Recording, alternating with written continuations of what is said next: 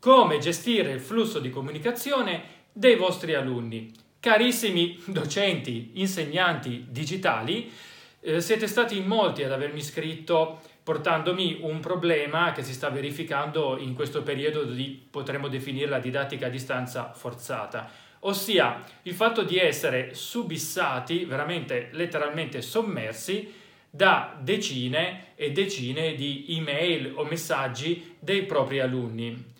Questo sicuramente è un problema, soprattutto per quanto riguarda i docenti che hanno più classi, o meglio, che hanno molte classi. Pensiamo ad esempio a quei docenti che hanno 6, 7, 8, 9 classi. Diventa veramente un problema. E allora mi avete chiesto, Ivan, come posso fare? Vi rispondo subito. In realtà si tratta di imparare, o almeno strutturare, il flusso di comunicazione tra il docente, tra il docente cioè voi, e gli alunni. Mi spiego meglio. Noi solitamente pensiamo di, ad esempio, per correggere i compiti, per rispondere alle email e così via, a un rapporto uno a uno, per un semplice motivo, perché quando non stiamo in classe siamo abituati con le email, con i messaggi di WhatsApp che, a parte qualche mail in lista, a parte qualche email di gruppo o qualche messaggio di WhatsApp di gruppo, qualche gruppo WhatsApp appunto, in linea di massima avviene a livello individuale. Mi spiego, io mando un'email a voi, personalmente, a te personalmente, e tu a quel punto mi rispondi e nasce anche una discussione. Stessa cosa su WhatsApp, su Telegram, su Skype o comunque dov'è. Ora, questo può andare bene, solitamente funziona, perché? Perché in una condizione normale noi non dobbiamo interagire con decine di persone ogni giorno, o almeno non lo dobbiamo fare al di fuori dell'ambito scolastico. Fai attenzione, nel momento in cui invece sei all'interno della scuola, l'interazione avviene, ma avviene un'interazione di uno a molti. Allora ecco che io correggo, io docente, correggo i compiti, ad esempio alla lavagna, alla LIM, davanti a tutta la classe. Poi inevitabilmente i ragazzi mi faranno delle domande, quello sicuramente. Però attenzione, mi fanno delle domande a cui io posso rispondere in modo che anche gli altri sentano.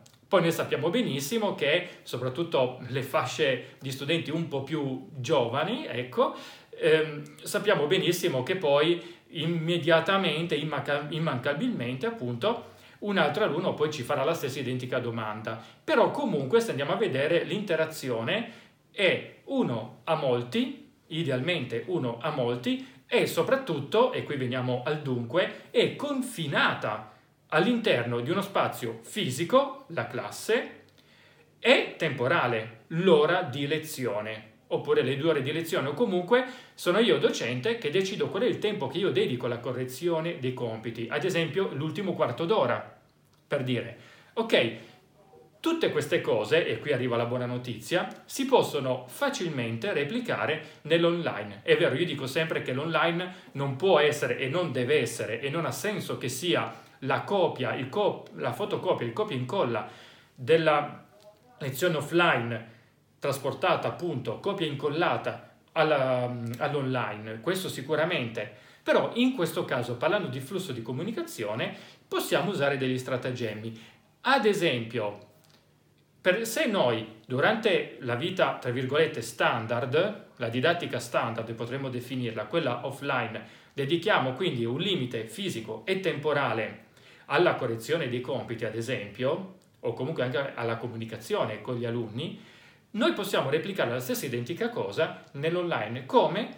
Definendo una cornice spaziale e temporale. Spaziale inevitabilmente non sarà fisica, ovviamente, siamo nell'online, ma per spaziale possiamo anche intendere, ad esempio, in un canale unico, in un canale ben specifico, Anzi, questo è il mio consiglio che sento di darvi, ossia non mi mandate i compiti così e basta, punto. No, definendo il canale via email, via WhatsApp, via, che ne so, eh, li mettete su Google Drive, che non sarebbe male, insegnando ai ragazzi a metterli su Google Drive, Google Drive oppure G Suite oppure Classroom, che poi alla fine è stessa cosa, se andiamo a vedere, sempre quella è. Quindi questo è il limite, il confine spaziale. Poi dobbiamo definire un confine temporale, ossia dare proprio un appuntamento ai nostri ragazzi dicendo io i compiti ve li correggo dall'ora tot, ad esempio dal martedì dalle 9 alle 10, ci incontriamo tutti dalle 9 alle 10 martedì, può essere in videochiamata?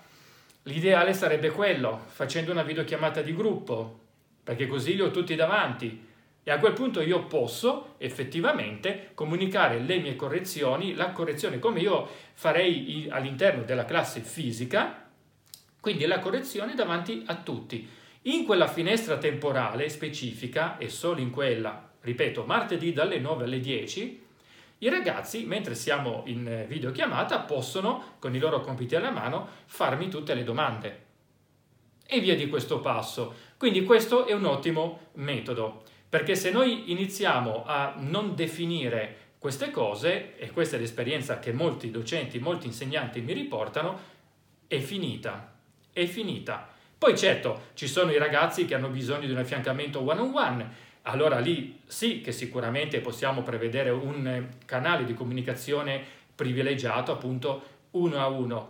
Però capisci che in questo modo comunque la comunicazione si snellisce molto, si snellisce parecchio. E questo è molto, molto importante, anche perché questo poi vi dà, ti dà la possibilità durante la giornata anche di dedicarti ad altro, magari sempre all'interno della propria didattica a distanza, comunque.